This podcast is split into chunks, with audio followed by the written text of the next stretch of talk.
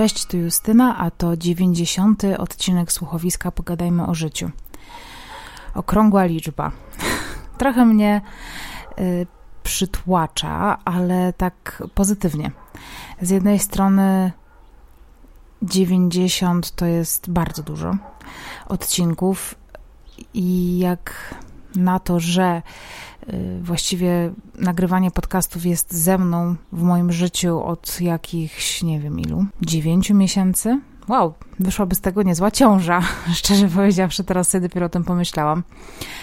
E, że gdyby słuchowisko Pogadajmy o życiu było dzieckiem, to właśnie byłby termin porodu. No tak, więc z jednej strony mam takie poczucie, że już jest tego bardzo dużo, z drugiej strony, e, kiedy zaczynałam nagrywać, to było tych odcinków e, dużo, bo aż pięć tygodniowo i te numery szły błyskawicznie. Pamiętam, jak miałam taki moment, że wrzucałam chyba 40 odcinek i byłam w szoku. Przepraszam bo zajęło mi to raptem jakieś dwa miesiące, już byłam przy 40 odcinku, a ledwo co przecież nagrywałam pierwszy odcinek i myślałam nad nazwą i w ogóle byłam kompletnie zielona w tym temacie. I taka jest chyba moc y, systematyczności, której uważałam całe życie, że jestem pozbawiona, a właściwie są takie rzeczy w życiu, które robię systematycznie. Y, oczywiście nie jest ich w życiu tak dużo, jakbym chciała, żeby było, bo tak w głębi duszy uważam się za osobę raczej mało systematyczną albo osobę, która ma problemy z systematycznością. No ale jednak są rzeczy, które robię systematycznie. Przed systematycznie chodzę do pracy, systematycznie chodzę do manikirzystki i tak dalej, i tak dalej. To są przyjemne rzeczy, ale nawet w przyjemnościach uważam, że systematyczność trudno jest sobie wypracować. Trzeba pamiętać, żeby się umówić, trzeba pójść. Wiem, że teraz brzmi strasznie, prawda? Jak paniusia, która się skarży na swój super los, że ma po prostu tyle możliwości, że nie wie, co wybrać. Ale właśnie trochę o tym dzisiejszy odcinek, bo ostatnio usłyszałam mm, o czymś, co nazywa się zmęczeniem decyzyjnym. Nie wiem, czy to jest jakaś oficjalna polska nazwa tego zjawiska. Po angielsku to decision fatigue. O co w ogóle chodzi? Chodzi o to, że nasze życie składa się z wielu dni, e, które z kolei stanowią godziny, a godziny składają się z minut i z sekund i tak dalej, i tak dalej. I w naszym życiu, które wydaje nam się bardzo często rutynowe i takie prawie automatyczne, wbrew pozorom podejmujemy codziennie kilkadziesiąt, a nawet kilkaset decyzji. I nasz mózg, mimo że podobno wykorzystuje tylko jakieś 30% swoich możliwości, co jest podobno też jakąś bzdurą, to nasz mózg ma coś takiego jak limit decyzyjny. I im więcej decyzji będziemy podejmować w ciągu dnia, tym on będzie bardziej zmęczony i zmęczony i zmęczony. Co przekłada się na przykład na to, że jeżeli wieczorem mamy jakieś ważne spotkanie albo idziemy sobie na spotkanie z doradcą kredytowym, a w ciągu dnia będziemy podejmować mnóstwo błahych decyzji, to jest duże prawdopodobieństwo, że wieczorem, kiedy nasz mózg już będzie zmęczony tymi decyzjami, yy, które podejmowaliśmy w ciągu dnia, może podjąć gorszą decyzję niż podjąłby ją, gdyby był wypoczęty. Albo nieobciążony, raczej o to chodzi. No, okej, okay, ale w sumie kredyt możemy wziąć albo bardziej korzystny, albo troszeczkę mniej korzystny i właściwie nic takiego nam się nie stanie, bo przecież dostaniemy pieniądze, będziemy je spłacać, jesteśmy na to gotowi, no powiedzmy, nie wiem, 10-20 tysięcy w te czy we w te na przestrzeni na przykład 30 lat, no umówmy się, że to nie jest jakaś wielka kwota, która może nam jakoś drastycznie zaszkodzić. Ale co jeśli na zmęczenie decyzyjne będzie cierpiał na przykład lekarz, który będzie nas operował, albo sędzia, który będzie przewodził sprawie, w której jesteśmy jedną ze stron. I w 2011 roku tym problemem, a raczej zjawiskiem, y, zajęli się dziennikarze z New York Timesa, którzy opublikowali badania, y, z których jasno wynikało, że sędziowie wydają dużo gorsze i mniej racjonalne wyroki w drugiej części dnia niż rano.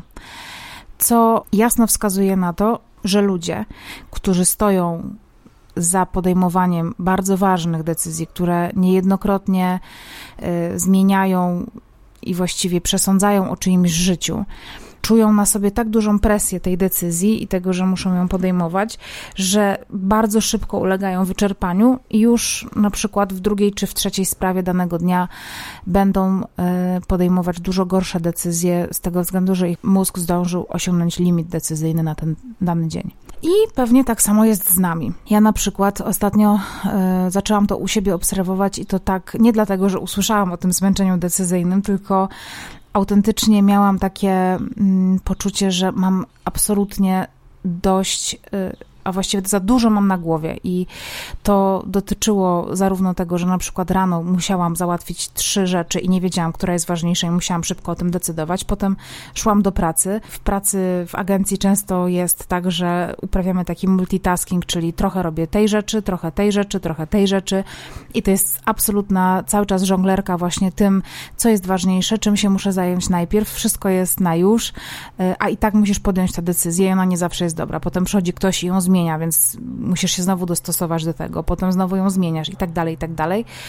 I to y, doprowadziło do tego, że gdy w prywatnym życiu, już po powrocie z pracy, miałam o czymkolwiek zadecydować, to autentycznie miałam y, takie poczucie, wzdrygałam się na samą myśl, że po prostu nie, ja już nie chcę o niczym decydować i po raz może nie pierwszy w życiu, ale taki pierwszy, który mi teraz przychodzi do głowy, więc proforma mówię, że to nie jest pierwszy raz w moim życiu, kiedy w kilku y, sferach życia odpuściłam podejmowanie decyzji, bo bardzo często jest tak, że gdzieś tam je podejmuję takie błahe, no nie wiem, co ugotować, co zrobić na obiad, a jakie zakupy trzeba zrobić, a jaki rachunek opłacić i tak dalej, i tak dalej.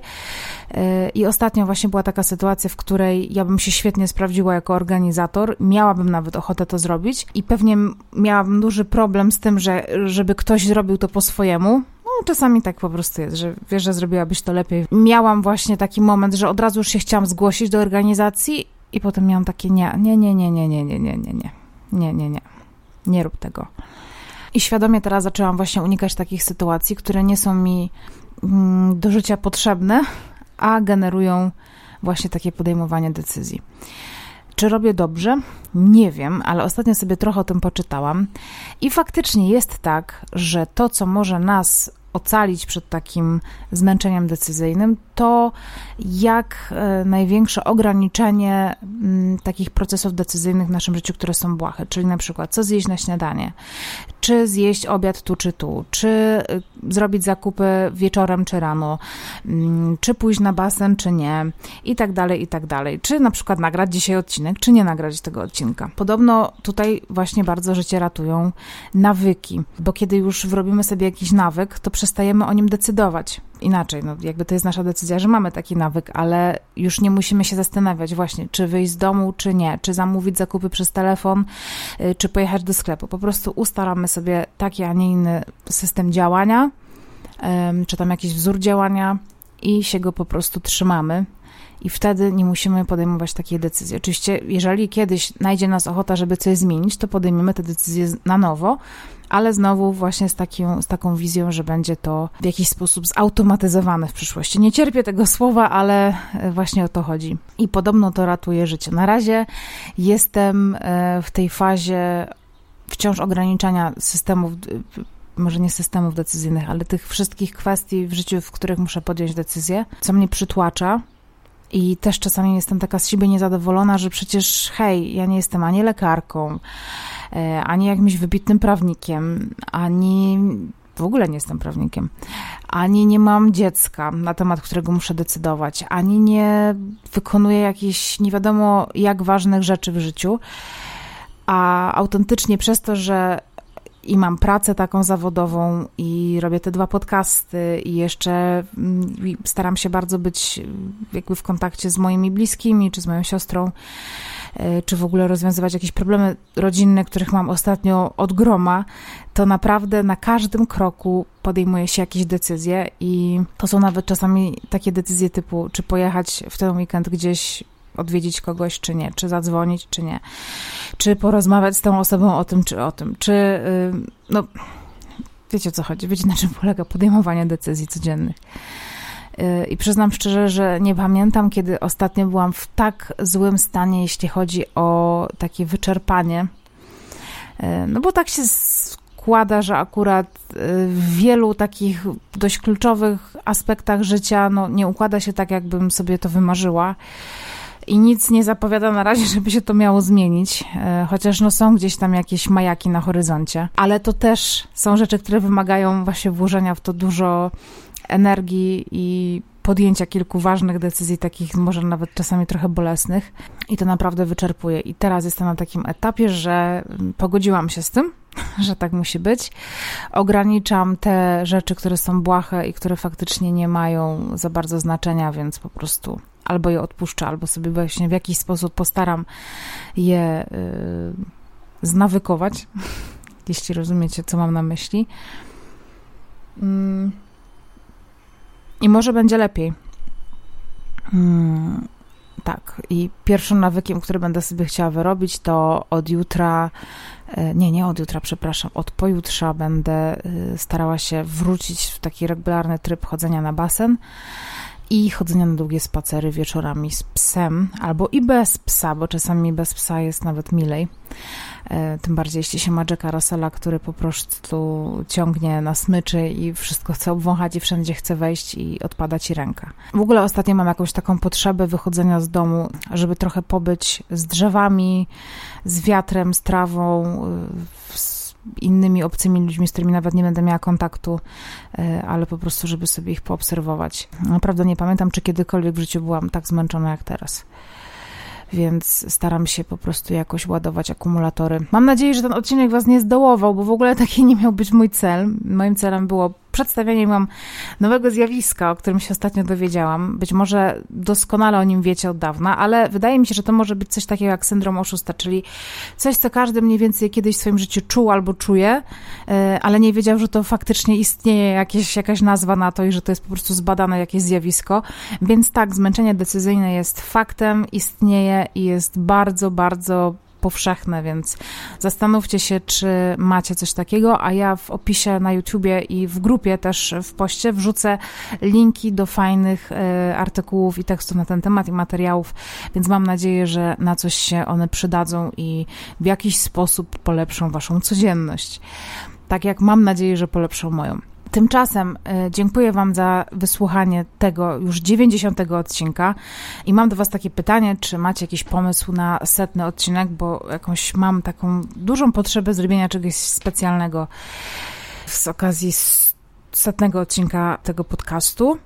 Mm, przy okazji oczywiście dziękuję moim patronkom, bohaterkom, czyli Zuzie K. i Annie Sidelnikow-Brzozowskiej oraz moim patronom domownikom, czyli Alicji Smolnik, Marcinowi Tarczyńskiemu, Kasi Czy, Joli Mazur, Jackowi Mataczowi, Darii Livzi, mam nadzieję Daria, że dobrze czytam Twoje nazwisko, Łukaszowi Dłudkowi i Małgo Frey. Bardzo Wam dziękuję. Dziękuję też oczywiście wszystkim pozostałym patronom oraz tym, którzy ostatnio do mnie dołączyli. Bardzo mi miło Was tutaj widzieć. No i mam nadzieję, że usłyszymy się jeszcze wiele, wiele, wiele razy. Y, dziękuję Wam jeszcze raz i do usłyszenia. Pa!